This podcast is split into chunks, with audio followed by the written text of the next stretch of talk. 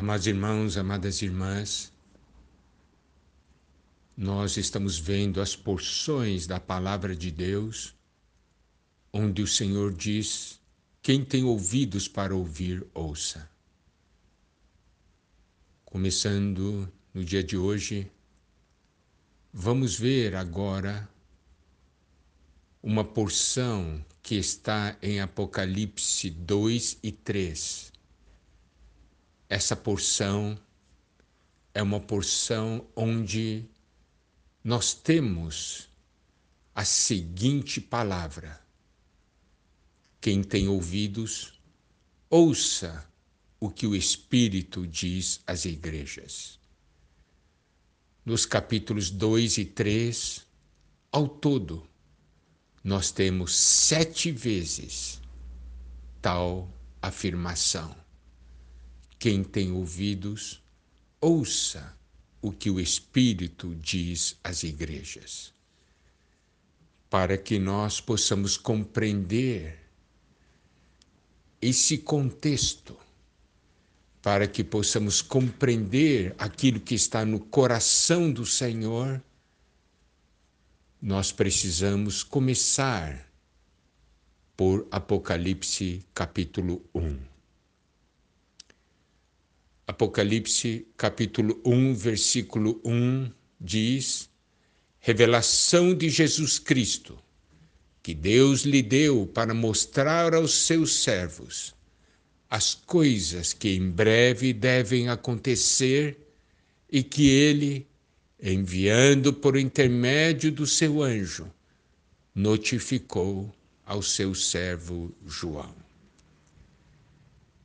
Nesse versículo, nós podemos ver que há uma revelação, que é a revelação de Jesus Cristo, que Deus deseja mostrar aos seus servos. Podemos ver que Deus tem esse desejo de mostrar aos seus servos as coisas que em breve devem acontecer. E nós sabemos que hoje nós estamos vivendo a era do Apocalipse. Então, essa palavra de Apocalipse é uma palavra extremamente atual, prática para os dias de hoje. Precisamos ver que Deus deseja dar uma revelação aos seus servos. A revelação de Jesus Cristo. E para isso, ele revelou, ele notificou ao seu servo João. Se Deus notificou ao seu servo João, é porque ele tem um desejo que essa revelação nos alcance.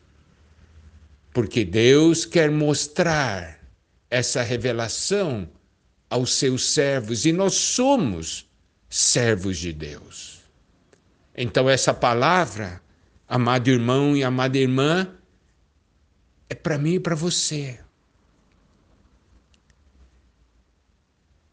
E aqui, no versículo 2, João diz, o qual atestou a palavra de Deus e o testemunho de Jesus Cristo quanto a tudo o que viu. Ele recebeu essa revelação e ele atestou. Ele viu e ele nos mostra: essa é a palavra de Deus e o testemunho de Jesus Cristo. Aqui nós podemos ver que a palavra de Deus produz o testemunho de Jesus Cristo. Então, essa revelação de Jesus Cristo, que Deus nos mostra por intermédio da Sua palavra, produz em nós o testemunho de Jesus Cristo. Que coisa maravilhosa!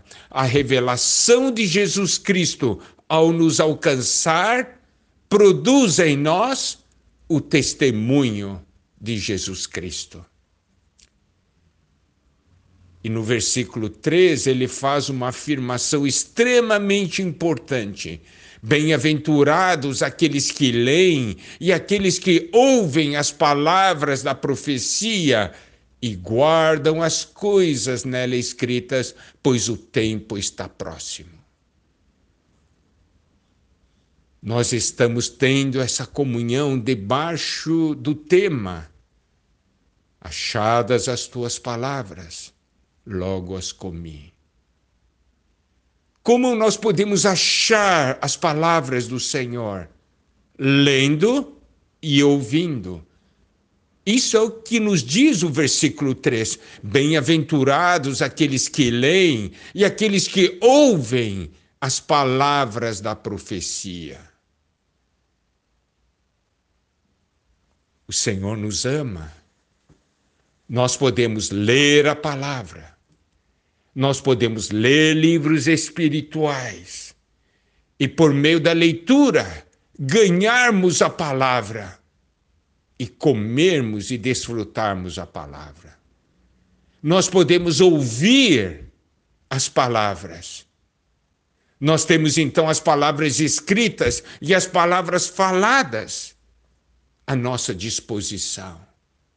Se nós lemos e ouvimos as palavras do Senhor, nós somos bem-aventurados, mas tem um ponto a mais: ler, ouvir e guardar.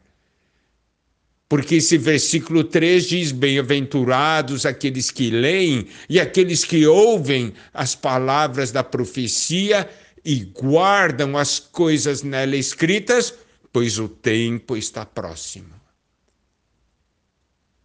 Esse versículo mostra claramente para nós que, pelo fato do tempo estar próximo, a vinda do Senhor está próxima.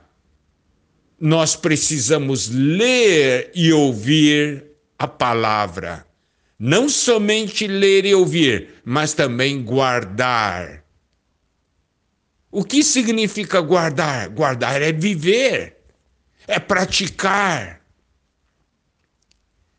Então, podemos ver quando no versículo 3 nos é dito: bem-aventurados aqueles que leem e aqueles que ouvem as palavras da profecia, isso tem relação com o versículo 2, a expressão